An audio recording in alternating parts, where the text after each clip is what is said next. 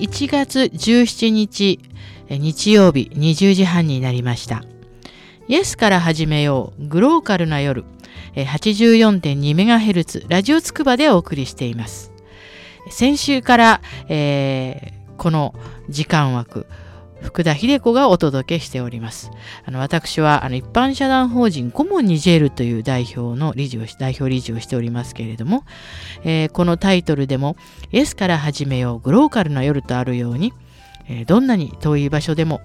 人の頭の中では想像力ということでグローバルとローカルを一瞬で行き来できるという考え方から来ています。まあ、そんな番組内容にしたいと思っています。えまあ、2週目になりますけれども、どうかよろしくお願いいたします。えー、ちょっとね、もう1月もまあ半ばなんですけれども、えー、私実は7年フランスのパリに住んでいたんですね。で、あの、このフランスのパリの年末年始という雰囲気がすごく好きで、あのフランスというのはね、車検もありませんし、免許の書き換えもないんですね。ですから、この年末になると、もう埃をかぶった自動車をおばあさんが年末の買い出しのためにあのパリを運転しにわらわら出てくるという事態になるわけですね。ともうタクシーの人たちももう本当になんかもうイライラしてですね。もうあのすごいんですよね言うことが。おばあさんがもたもたしてたらその車に向かってお前なんか台所に引っ込んでろとか言うんですよ街で。映画みたいですけれども。とかまあフランスのパリのおばあさんも負けてなくてですね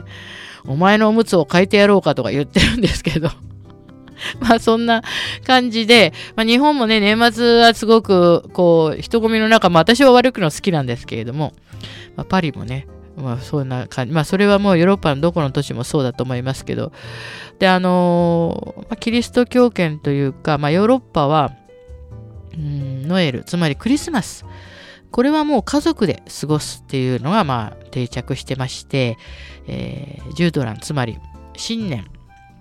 新年は友達と、まあ、一晩中ダンスしたり飲んだり食べたりして過ごすっていうのがまあみんなの身についてるわけですね。ですからもうこの、えー、クリスマスを一人で過ごすっていうことが本当に寂しい事象として捉えられるわけですね。ですからあのクリスマスっていうのはやはりこう宗教的な意味がありますのであの家族で過ごす静かな、まあ、聖夜っていうかそういうイメージがあるわけですね。でみんなで教会でミサに行くという。でまあ私もある日ですね、あの、ちょうど年越しを、あの、パリから旅行に出て、あの、スペインのアルハンブラの辺りを回っていたことがありまして、ちょうど日本時間の31日大晦日の9時、それでスペインで8時間遅れてますから、昼間の1時ですね。で、あの、まあ、あの、イベリア半島の一番先ですので、太陽が冬でもね、まあ、あの、太陽がいっぱいという感じで、であの、アルファンブラっていうところはもう、あの、時代がね、そこで時間が止まってるような、まあ、王宮なんですけれども、あの、すごいですよ。あの、アルハンブラは、あの、その当時のサルタン、つまり王様が住んでいたところで、部屋の解説とか聞くとですね、蒸し風呂があって、そこに王妃様と王様サルタンがあの2人でその蒸し風呂に入るんですけどそこにあの生の楽団をあの入れてですね生演奏を聴きながらその蒸し風呂に入るっていう部屋とかあるんですね。その楽団は全員ね、あの目が潰されてるわけですね。それはもう王様王妃様の裸を見られないように、もうこの、すごいですよね。俺生の演奏を聴きたいけれども、楽団の人のみんな目をつぶしてるって、そういうのをスラッとガイドとかが言って、えーっていうみんな観光客が驚いてるんですけど、まあ、そこだけが時間をと止まったような空間になってまして、その中を歩いていました。ある年の大晦日に。そうしましたら、そこにあの日本人の観光客がいっぱい来てまして、ま、日本人の観光客っていうのはたくましいのかなのかわかんないんですけど、ラジオ持っててですね、日本の短波放送を聞いてるんですよ。その、あの、スペインのアルハンブラ宮殿の素晴らしい庭園の中で。せっかく私雰囲気に浸っていたのに、その短波からですね、NHK 紅白歌合戦っていうのが 聞こえてきたんですよね。もうなんかね、何のために私はこんなあの、イベリア半島の先のですね、アルファンブラまで来て、もうあのオープニングを聞くとはまさかな、それ生放送ですよ、それで。聞くとは思わなくて、もうなんか、いや、ま、なん、ま、懐かしくていいっていう人もいるかもしれないんですけど、タイミングが、まちょっと残念だったなって思いがあるんですけど、まあ本当にあの長いこと生きてるとですね、いろいろネタにこと書かないというか、大晦日にそういう経験したことがあって、で、他の日本人客からなんかブーイングされてましたよ。あもうなんでそんな声、音を流すんだと。そりゃそうですよね。もうそんなあの昔の思いに浸ってるようなもうアルファンブラ宮殿の思い出って素晴らしいギターの曲とかもありますけれどもそこで、ね、第何回 NHK 紅白歌合戦っていう声が流れたのはもうすごいびっくりしましたけどまああのいろいろねあの年によってあのみんなあのクリスマスとか、まあ、新年をみんな過ごすわけですけどもあの本当にねフランス人っていうのは大変、まあ、おしゃれと言われてますけれど、えー、例えばね、エルメスっていう有名な、まあ、ブランドのあのウィンドウとか、うん、サントノレっていう、まあうん、憧れのブランドが立ち並んでいるおしゃれな通りなんですけど、まあ、1月1日になりましたらガラッと水着になりますからね、ウィンドウが。すごいですね。それはもう、もともと、クリスマスっていうのは一つの説ですけれども、その日から太陽の光が、つまり昼間が長くなる。まあ、その日がキリストの誕生日に当てられたっていう、まあ、そういう説もあるんですけど、要するにもう1月1日からはもう春夏なんだっていう、これがおしゃれな国のもうほんと本領発揮ですね。やっぱ季節は全部先取り先取りで、まだみんながあのコートを着て、まあ、雪も降って寒いのに、1月1日からはもうパリの服飾店のウィンドウは水着ですから、これがやっぱり、まあ、おしゃれは我慢っていうことではないんですけれども、私はすごくパリについて驚きました。やはりあの、日本には和服なら和服のまあ文化がありますけれども、洋服はあちらが本場ですから、洋服に関してのいろんな決まり事とか色に関して。まあ日本も着物の色にはすごくうるさいですよね。でもやはり洋服のことに関しては向こうはすごいなと思った覚えがあります。あの幼稚園なんかもね非常にスノブな私立の私立の幼稚園だと、えー、グレーか紺か白これしか着せてきてはいけないっていう決まりがある幼稚園がありますから。小さい時からベーシックな色を覚えさせるっていうことですね洋服は。もうあの華やかな色とかそういうのは徐々に。だからえっとグレーと白と紺の次は赤を入れてもいいとか。もうあのなんかねすごい規制されてるんですよ幼稚園の服装にすでに。これがすごいなと思いましたけど。それとあの洋服をね選ぶ場合、まあ、パリのマダムたちは例えば最近買った T シャツとかシャツを常に持って歩いてますね。そして記憶の中の色で決してあの洋服を選ばないということですね、えー、例えばあこの間買ったシャツに合うカーディガンが欲しいって思った時はそのシャツを持って歩くわけですね。そしてそのちょうどいいと思ったカーディガンを見たらその隣に自分の持っているシャツを合わせてみるそして店の中の、えー、明かりで見たら今度はちょっと表に出て外光で見てみる。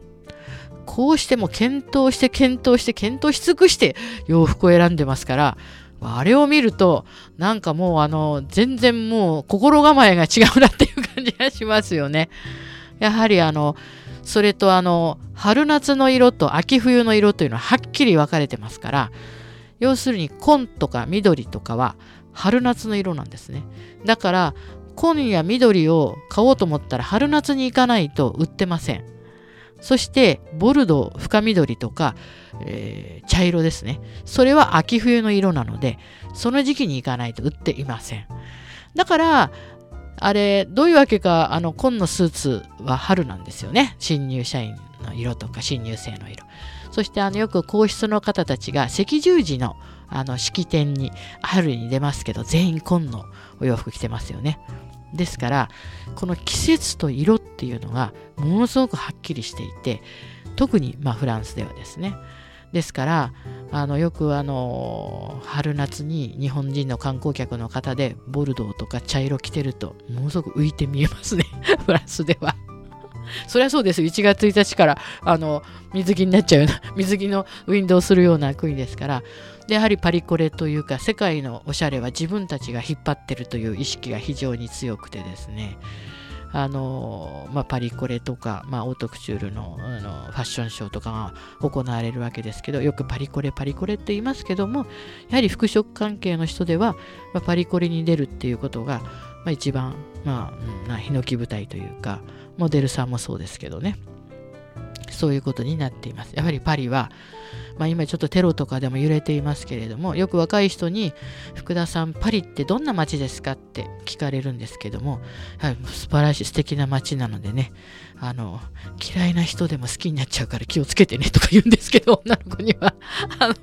非常にムードのある街でなんか隣にいる人が非常に素敵に見えてくるという街でもあるんですけれどもまああのね大晦日の、あの、紅白歌合戦の冒頭を聞いてしまったって話からいろいろありますけれども、まあ、あの、一度皆さんね、あの、パリで行って、あの、このおしゃれな雰囲気をね、肌で感じて、あの、街を歩くと、どんなところで写真を撮っても様になるのもパリですし、やはりあの、まあね、先ほど言ったようにテロの対象にもなりますけれども、世界の恋人っていう別名もついてるんですね、パリには。ですから、世界中でパリに行きたい。パリに、まあ、滞在したい。そしてパリに不動産を持ちたいという人がたくさんいるわけですね。ですからあの一度あのぜひ本当にパリに行ってあのそぞろ歩きというか名所旧跡を歩くだけじゃなくてまあ本当に街角みんなの先ほど言ったような年末のおばあさんとタクシーの運転手さんの喧嘩もそうですけどぜひパリの雰囲気を味わったらいいんじゃないかなと思いますね。まあそういう今日はちょっとパリの話を前半してみましたイエスから始めよう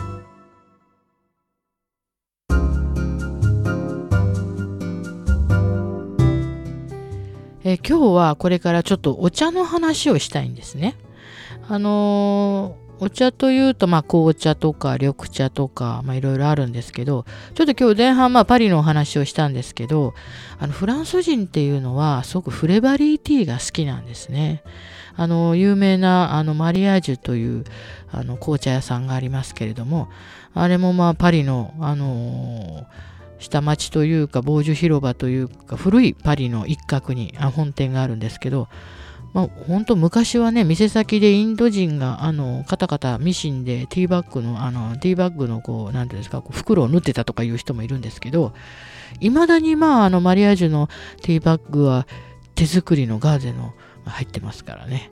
あの、紙のではありませんので、さすがだな。この、今の時代ででもですよ、そういうティーバッグを出してるっていうことですね。あのまあ、あそこは非常に皆さん、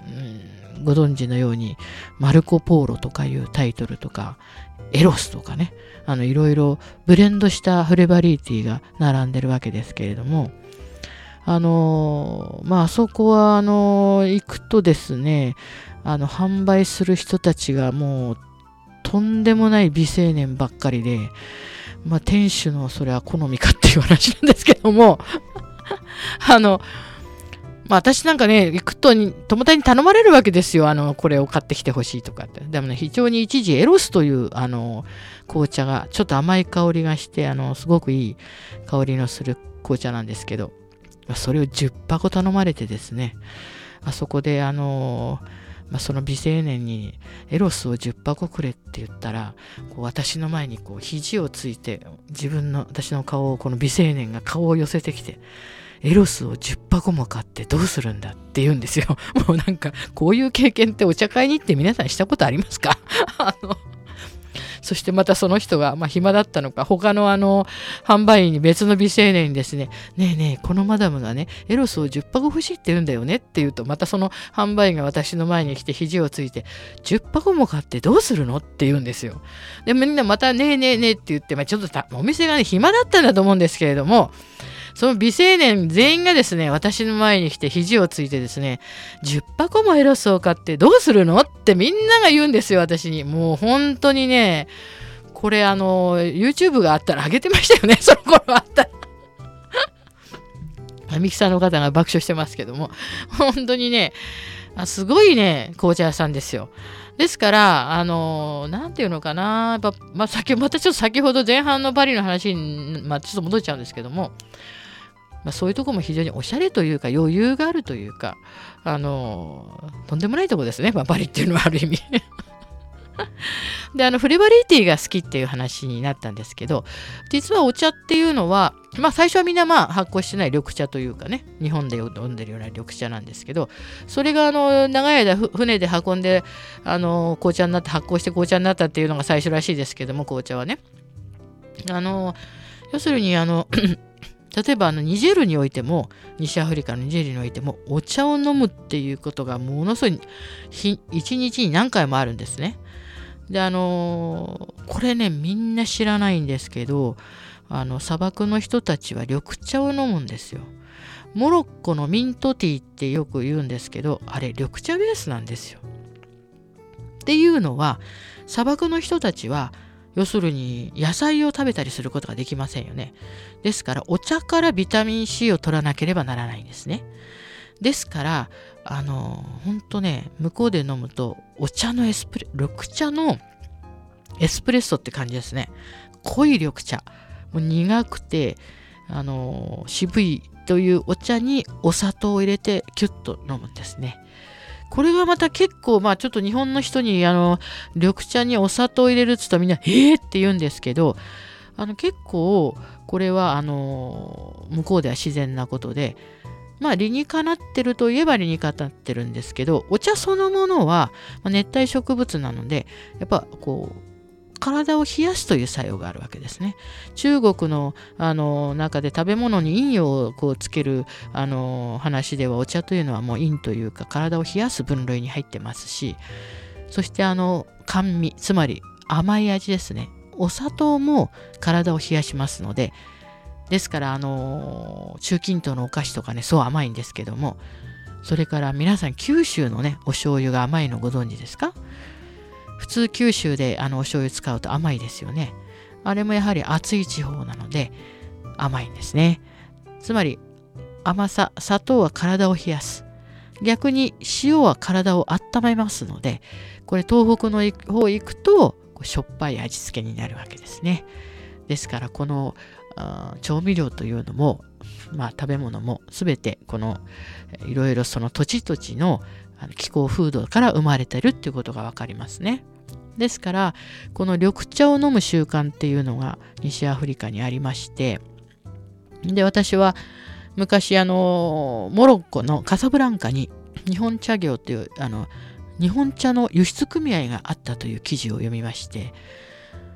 もう本当にあの一時はあのこの間ちょっと佐島茶協会のあの方に聞いたんですけど昔を知ってる方ですね。戦後まではあの佐島茶もあの本当にアフリカに輸出していてもうあのその時あのお金をですね送金してもらう銀行が限られてたのでわざわざあの堺から古賀の、えー足利銀行まで茶箱でお金を取りに行ったとかいう話を聞いたことがありまして、いや、すごいなと思ったんですね。で、あの、まあ、ちょっと後になりましたけど、この佐島茶さん、あの、昔は猿の島って書いた佐島なんですけども、今はひらがなで佐島となって、佐島茶というのは、あの日本で最初に海を渡ったお茶なんですね。今からもう157年前になりますけれども、まあ、あのこの佐島茶っていうのは、まあ、茨城の西部で、えー、境町、坂東市、古河市、えー、常総市、八千代町ですか？このあの5つの市町村に、まあ、またがっているお茶を生産する方たちなんですけれども、あのなぜ最初にこの海を渡ったかというとあの昔あのペリーがあの来たじゃないですか日本に開国を攻めあの迫りに黒船で。えその時に、あのー、佐島茶のあの本当に立役者の中山元成という人が、まあ、実はその場にいたわけですね。そこであの日米和親条約が締結された安政4年に、えー、伊豆の下田であのー、修好条約、通商条約も結ばれるんですけど、その時に、えー、安政6年の10月10日、佐島茶をこの中山さんがですね、あのヒュースケンっていう、まあ、人にですね、あの秘書なんですけど、これ領事のハリスの。で、あの、こう、刺し茶、自分の出身地のお茶を売り込んだわけですね。そしてそれが、あの、向こうに認められて、なんてこのお茶は香りもよくいいんだということで、そして日本茶としては初の輸出に成功したというね、実はそういう歴史があるわけですね。そして、まあ最初アメリカにまあ行ったんですけど、その後ももう世界中にそのお茶が回りまして、で、あの、いろいろその、なんていうんですか、そう西アフリカとか、まあ、アフリカ北とかにでも、中東でもですね、日本の緑茶が好まれるようになって、一時はね、ものすごくもう、もう送っても送ってももう間に合わないっていうぐらいになったらしいんですね。で、それは、えー、昭和25年ぐらいまでは続いてたっていう話をこの間聞いたんですけれども、でもやはりその後、なぜあのダメになっちゃったのかねみたいな風な話になったんですけど、やっぱりそれはあのまいろいろ中国の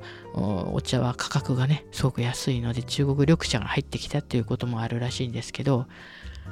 でもなんかこう、うんまあ、うまく言えないんですけれども、なぜか日本の緑茶がこう、活躍の場を失ってしまったっていうことを聞いて私は最初このコモニジェールを設立する時にいつかこの本当に今はねあのニジェールあたりでまあ私もそうでしたけど緑茶を買おうとすると中国茶しか、まあ、選択の余地がないんですね。ですからそこに、まあ、日本のお茶をあのもうあのこう選択肢の一つに入れたいなっていういつも考えはありました。あの日本のお茶の良さをねもっとみんなに知ってもらいたいっていうのがありまして、まあ、あの、そんな感じで今、あの、いろいろ、えコモニジェルとしても考えて、えー、いろいろプロジェクトも進んでいるんですけどね。またそんな報告もまたいろいろこれからできるかと思います。で、あの、お茶の話、またその、戻りますけれども、あの、まあ、フレバリーティーが好きっていうフランスなんですけれども、なんどういうわけかね、やっぱこう、その時々に似合うというか、例えばあのチョコレートなんかもたくさん植民地を持っていて、フランスはブラックチョコレート、そしてあの、ベルギーなんかはミルクチョコレートっていうふうになんか、なぜかこう、うん、ここの国はこれっていうものがやっぱあるんですよね。ですから、例えばイタリアなんかは、もうそこら辺で、私は本当はコーヒーはちょっと苦手なんですね。寝られなくなっちゃうんで。あの、よくあの、カフェインが過敏、カフェイン過敏症というか、カフェインを取ると眠れなくなっちゃうっていうんで、友達がよく私に、そういうすでに体内で興奮物質を作り出しているような人は、あの、過剰になるからカフェイン取らない方がいい、そうにできてたとかでひどいこと言う人もいるんですけども、あの、イタリアなんかは、あの、コーヒーはね、非常にうるさくて、エスプレッソもイタリアですよね。ところがこれね、イタリアのカフェで紅茶を頼むとするじゃないですか。そうすると、あの、あの、コーヒーに使っていた神経はどこに行ったのかっていうぐらいね、もうあの、リプトンのティーバッグポンと、あとそれとお湯を、熱いお湯をボンと置くだけなんですよね これ、ほんと全然ね、このイタリア人のね、紅茶に対するね、あの、あれはわざとやってるんじゃないかっていうぐらい無頓着ですね。そしてイタリ、逆にイギリスに行きますと、これお茶の文化、先ほど言ったように、アフタヌーンティーとかありますので、これはもう、よくね、言うんですよね。世界の二大素敵な男はイギリス男かイタリア男かっていう話になるんですけれども、えイギリス男はあのきっちりスーツを、まあ、着てますよね。イタリア男はそれを崩すところにあの自分たちのおしゃれはあるってよく言ってますのであのちょっと紅茶の存在な扱い方はちょっとイギリスに対抗してるんじゃないかとこれは福田説なんですけれどもあの思いますね。非常にイギリスとイタリアっていうのはもうあの本当に両極端というかねまあ食べ物もそうですけれども あのやはりそれはラテンとあのゲルマン民族の違いか、まあ、のゲルマン人というのはあのもうあの狩猟民族ですから肉を食べればもうそれでおかずを発明する必要がないのでところがあのラテン系というのは穀類を食べる人たちなので必ずなんかおかずがいるわけですね。穀類を食べる。それで料理が発達したっていう説もありますので、本当にねあの世界はこう考えると遠いとこの話でえ、のような気もしますが実は近かったりとかいろいろあるわけですね。ですからあのもうグローバルとローカルの話をしていると私もまあ食いしん坊ですのでいろいろお茶の話から食べ物の話から、まあ、あるいはそういうあのかっこいい男の人の話とかですねいろいろいろいろまあ混じってカオスのようになりますけどそこから何か見えてくるっていうのがこのグローカルな夜の番組にしたいと思っています。イエスから始めよう。